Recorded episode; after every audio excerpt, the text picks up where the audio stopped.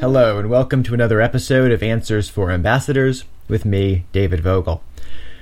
So, this is going to be our fourth and final episode on life's work by Dr. Willie Parker, a self declared Christian abortionist. In our first episode, we looked at kind of the big picture, the background of Dr. Parker's story and his basic approach to understanding abortion, his philosophy of abortion, so to speak. In the next two episodes, we considered the actual arguments he makes for why abortion is morally acceptable and considered that fundamental question of you know, what is it? It being the fetus, uh, the nature of pregnancy, uh, abortion itself. Well, in this final episode, I want to step back and take a, a, a broader look to to think about the big picture question of how do you go from being the church going kid who wants to be a pastor that Dr. Parker describes from his teen years to a man who can describe himself callously sorting through the body parts of the fetus he has just dismembered to make sure that he's gotten all the pieces and parts. How you can say calmly, quote, I make sure I find every part, and I place them together, recreating the fetus in the pan. I have done this so many times that it has become routine, no matter what these parts may look like. This is organic matter that does not add up to anything that can live on its own.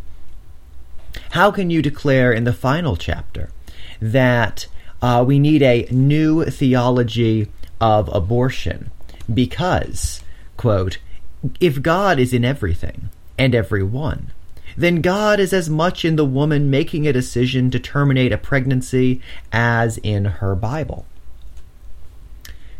what's what's the path from A to B? From the 15 year old asking Jesus to come into his heart, and then irritating the neighbors, passing out gospel tracts, to the morally callous abortion doctor fitting an unborn child's dismembered body back together. How, how, do you how do you how do you go from from one to the other? And in some ways, it may seem like that question is, uh, you know, biographical.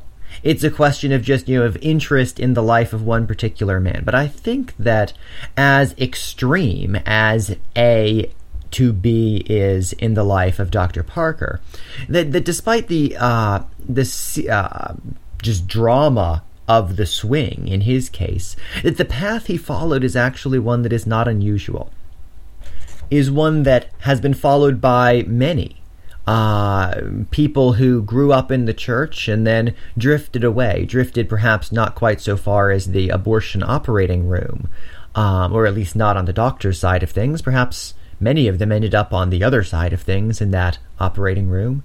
Um, but anyway, that, that path of uh, drifting away from a faith once fervently held at least apparently, uh, is not particularly unusual. And considering the biography that uh, Dr. Parker weaves into his story, I think can draw out some useful lessons for us as well as we uh, consider, you know, our place in in the family, in the church, uh, and how to do better for those around us than those around uh, Willie Parker did for him. And so I, I think if we if we look at this bio, uh, biography, um, he starts with his family, and uh, it is there that these seeds of moral failure are sown. Um, it's interesting. He describes how his mother uh, would send his, he and his siblings off to church faithfully. Uh, you know, on Sunday, off to church with you. But she was sending them to church. She didn't go herself. And uh, in fact, uh, she was uh, going to be back home with whoever she happened to be living with at the time. Uh, Dr. Parker describes how he's one of six siblings, and each of us, he says, has a different father. and he personally, he says, never knew his father by name or by sight.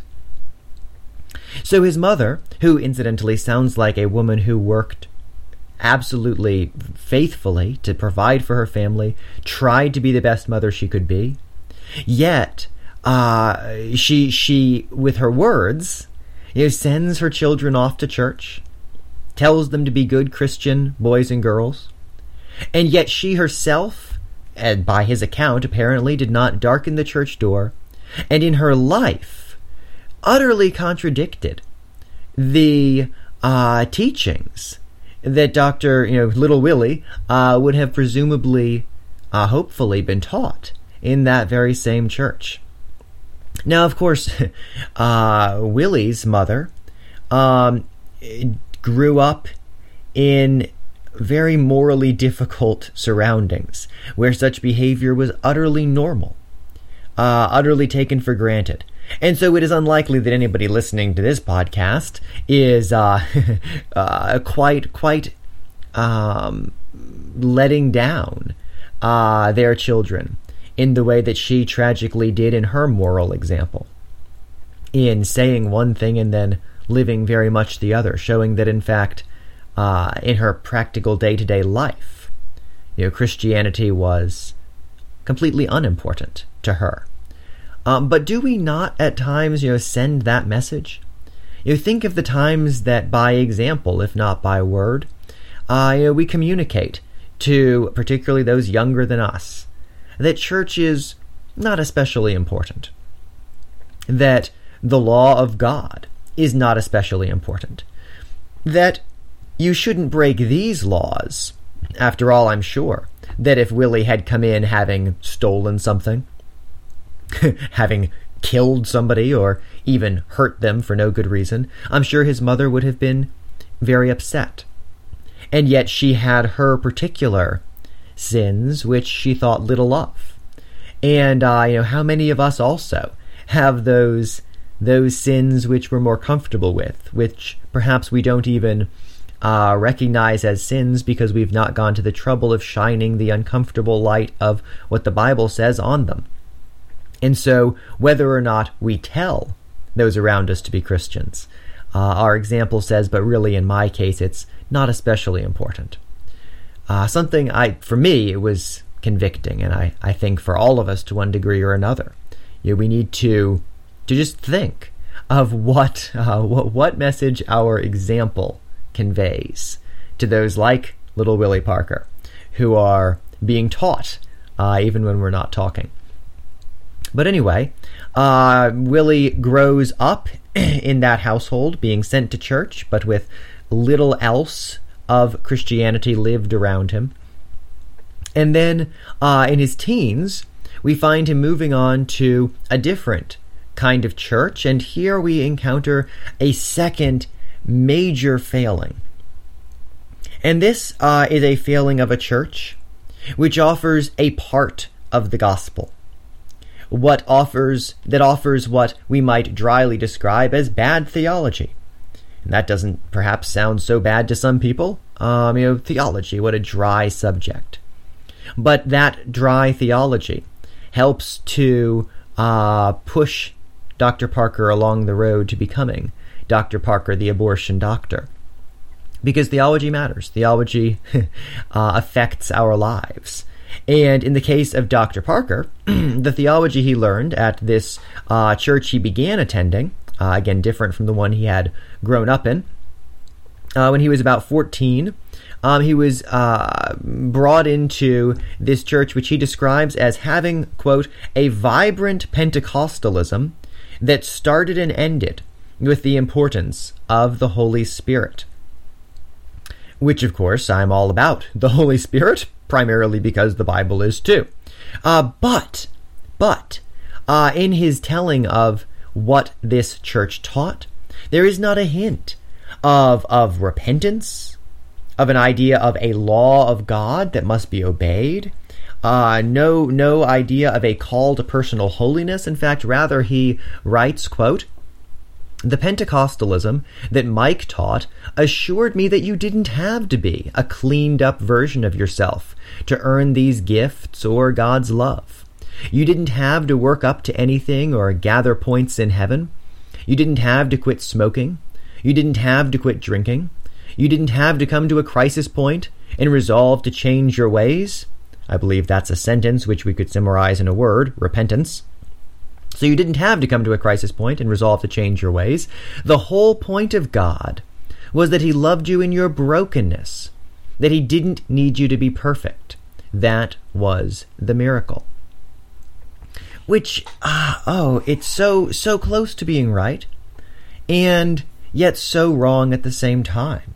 Know, essentially, again, what, what's being offered here is not a complete lie, but that most dangerous lie which has much of the truth in it uh, whether or not uh, Willie Parker is, you know, accurately conveying this teaching that he received, at least as he describes it, it is a teaching which accurately captures the radical nature of salvation by grace. A salvation that doesn't require you to be perfect, that doesn't require you to build up merit. And yet, well, while this teaches salvation by grace, it leaves out that other essential element of Christian salvation, which is salvation by grace unto holiness. This by grace unto holiness is a couplet that we see uh, inextricably bound together throughout the Bible. That yes, God saves us not by our own merit, but He doesn't save us to simply be what we were before. And we can see the, the juxtaposition of these two elements that we cannot safely separate. Uh, we can see them, for example, in Ephesians. Uh, and I've literally simply chosen Ephesians as my example because that happens to be the book in the Bible that I'm currently reading through in my personal devotional time. So it was fresh in my mind. but there's, and you, you, you could practically pick uh, any part of the Bible, practically any page of the Bible, and you'd likely be able to find these two elements, both essential to the gospel message. So we see in Ephesians 2, uh, beginning at verse 4, Paul writes that uh, God, being rich in mercy, because of his great love with which he loved us, even when we were dead in our transgressions, made us alive together with Christ. By grace you have been saved, and raised us up with him, and seated us with him in the heavenly places in Christ Jesus, so that in the ages to come he might show us the surpassing riches of his grace in kindness toward us in Christ Jesus. For by grace you have been saved through faith, and that not of yourselves, it is the gift of God. Grace, pure grace, a grace that again does not require, as Dr. Parker describes, it doesn't require merit, doesn't require building up and scoring of points. And yet, just a few chapters later in Ephesians 4, Paul warns, beginning at verse 17 So this I say, and affirm together with the Lord, that you walk no longer just as the Gentiles also walk, in the futility of their mind, being darkened in their understanding excluded from the life of God because of the ignorance that is in them, because of the hardness of their heart. And they, having become callous, have given themselves over to sensuality, for the practice of every kind of impurity with greediness. But you did not learn Christ in this way. If indeed you have heard him and have been taught by him, uh, I'm sorry, taught in him, just as truth is in Jesus, that in reference to your former manner of life, you lay aside the old self, which is being corrupted in accordance with the lusts of deceit, and you be renewed in the spirit of your mind, and put on the new self, which is created in the likeness of God. I'm sorry, which in the likeness of God has been created in righteousness and holiness of the truth. That's what we're saved to. And whenever we have a gospel, so called, which severs this couplet, which forgets that it is salvation by grace, or that forgets that it is salvation unto righteousness, we end up making for ourselves great, great trouble. Again, it is bad theology. But the consequences of bad theology are going to be felt very, very tangibly in the lives of those around us. So Dr. Parker uh, grows up in a family where, uh, because of prior generational failure, he also is given a very poor moral example. He's taught by deed, if not by word, that Christianity is unimportant, or at least the fullness of Christianity is unimportant. And then he, uh, again, by his account, goes to a church where uh, what he's taught is an incomplete gospel of bad theology, which emphasizes grace, which emphasizes gifts of the Spirit, but has little to say about the uh, what we're saved to. Does not offer him that glorious image of the new man reconstructed in Christ, making right, even in this life, beginning to make right what was broken uh, in Adam with the fall, and with a glorious hope ultimately of perfection in heaven with God Himself. Little of that. And so, with those two failings, those such characteristic failings that lead us, uh, lead so many away from the gospel, Dr. Parker is then set up for his own failing. Because after all, each of us has our own responsibility in any story either of salvation or damnation. And so Dr. Parker describes then with this very weak, uh, flimsy foundation uh, upon which he's building this uh, self described faith, he arrives in college. And in some ways, we could look at his story, and perhaps simplistically, he becomes another statistic. Another statistic of, you know, a young person who lost his faith in college. But as we've seen, it was not a healthy faith to begin with. It was primed to be lost, primed to fail, well before uh, he ever arrived at college. But he arrives at college with a, with a whole suitcase full of misunderstanding of the actual truth of God or uh, you know God's religion, of true religion, uh, and so he's he's primed for what he uh, or primed to fail in what he then perceives as this conflict between his faith, as he understands it, or misunderstands it, and what he is now learning and being exposed to at college. Um, and of course, his, his bad theology makes all of this work worse because he thinks he has to believe things and thinks he has to, uh, you know, affirm things which perhaps are not actually in the Bible. I want to read to you um, his description of of his perception of the faith that he held when he entered college, and which then begins to trouble him, and uh, he begins to uh, you know be shaken from this this thing which he perceives as being uh, you know fundamentalist Christianity. So he says, uh, he entered a phase of questioning. How might I believe that God created the world when I loved biology and knew about evolution?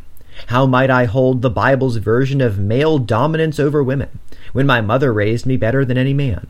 How might I square my church's repugnance for premarital sex with the fact that many good people I knew in the dorms were having sex with regularity?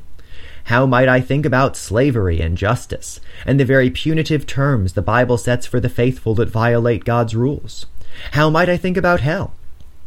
The black church in which I was raised gave me my life, but it also, I began to see, preserved taboos around subjects where there should have been relief. Not just about abortion, but also homosexuality and sexual abuse. I have come to understand that the entrenchment of patriarchal authority and power, even in the black church, has allowed women who sit in the pews to experience shame and rejection around their sexuality. It has vilified gay men and made lesbians invisible. For too many people, God has ceased to be present in the very place that he should live. Now, I, I, want you, if you if you can, just think about, oh, what a what a tangled mess that description of his faith is. How much, ah, uh, just misunderstanding of what the Bible teaches. How much disregard for what the Bible teaches. Um, it was not a simple matter of, oh, well, he's rejecting the Bible. It's not a simple matter of his misunderstanding. It's not a simple matter of, you know, he needs to be better taught the answers. It's a whole, a whole slew of all that, all twisted together.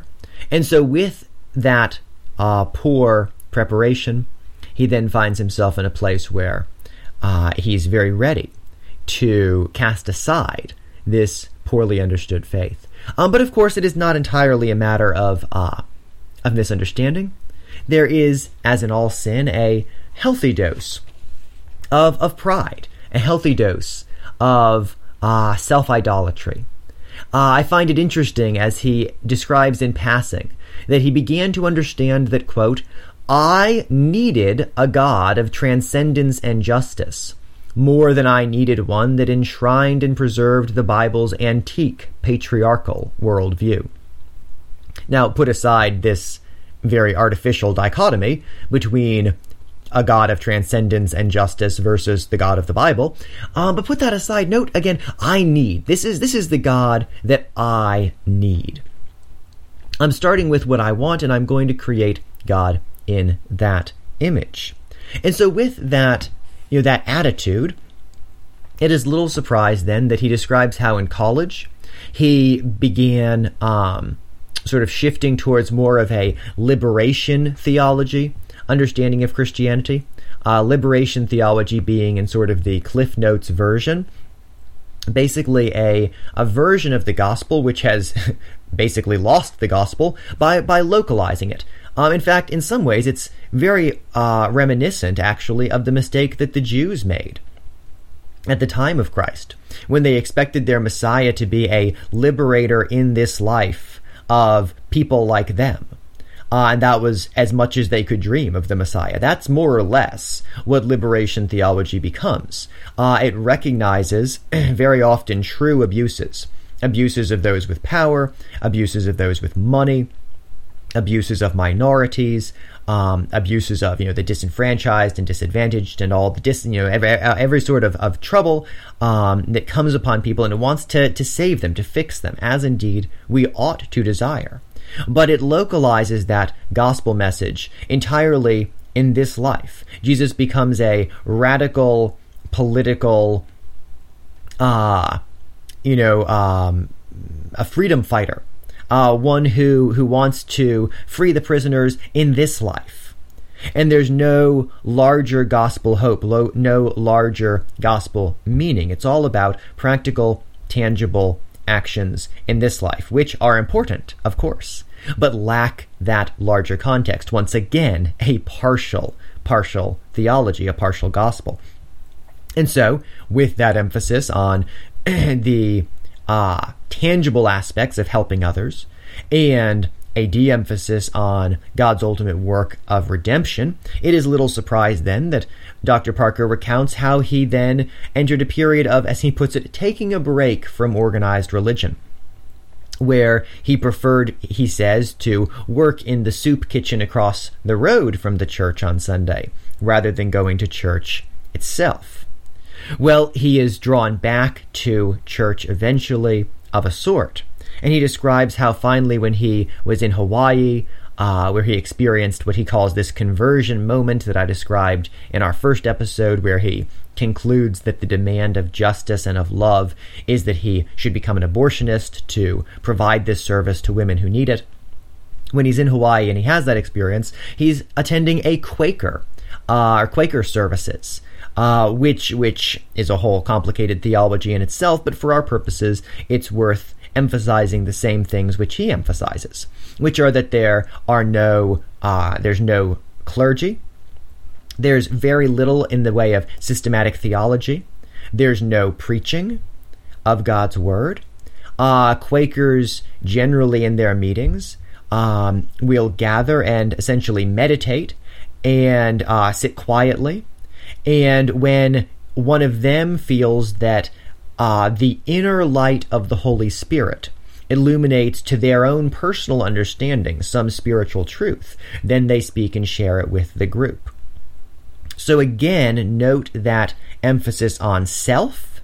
Note the emphasis on I will perceive, I will not be taught, I will teach myself and those around me out of my inner light. Again, that's a, a term the Quakers use to describe this, this personal inspiration from the Spirit to illumine the meaning of the word, which, again, in some senses is true. Yes, the Spirit does help us to understand. The Bible tells. But again, for the Quakers, to the exclusion of any systematic teaching, any you know, trained uh, preacher, in fact, any preaching at all. But we simply rely on that inner light, which, uh, if if we remember, uh, you know, the sober warning of the Bible that the heart is deceitful above all things and desperately wicked, I am hesitant simply to rely on my own internal compass. But it is that internal compass which then finally brings Dr. Parker to the place where he can comfortably identify himself as a Christian, um, and yet write things like this, which I think is a good closing summary of where he has ended up theo- uh, theologically, uh, and particularly on the question of abor- abortion. In fact, uh, this is in a chapter, the final chapter of his book, which he titles A New Theology of Abortion. Here's what is almost his final paragraph, his next to last paragraph. Is God vested one way or another in whether you as an individual become pregnant? No. Is a pregnancy sacred because there will be a baby ultimately in a bassinet, beautiful, maybe the next Obama? No. The process is bigger than you are. The part of you that's like God is the part that makes a choice, that says, I choose to, or I choose not to. That's what's sacred. That's the part of you that's like God to me. And so the end of life's work really, in my mind, brings us back to the beginning of the Bible, to another person or another being that said, yes, just choose. Just choose what you want, and that'll make you like God. That being was the serpent. And he told Eve, and she chose. And it didn't work out so well for Eve, for Adam, uh, or for the rest of the human race. Generally, when we decide that the thing which is most important about us is simply to choose not to listen to God, certainly not to obey God in what He, from His position of authority, has revealed to us, but rather indeed to be like God, rather, in fact, to take God-like prerogative to ourselves and to say, Yes, I do choose, and this is what I will do, and this is what I will be. It's a recipe for spiritual disaster. And unfortunately, it is a, a place that moral failings of, of family, of example, of church, of bad theology and its practical implications sets many, many people up for today. And if we want to prevent more Dr. Parkers, we must think about those, those seeds that are sown into the lives of young people before they get to college, before they make the shipwreck of their faith, to give them a faith that can withstand the questions that are going to come against them. I can't help thinking that it would be a glorious heavenly irony if, considering the story of a man who has taken so many young lives, would yet spur us to be instruments that God could use to reach out to the the next young Willie Parker, and perhaps to to save not only his life but his soul as well.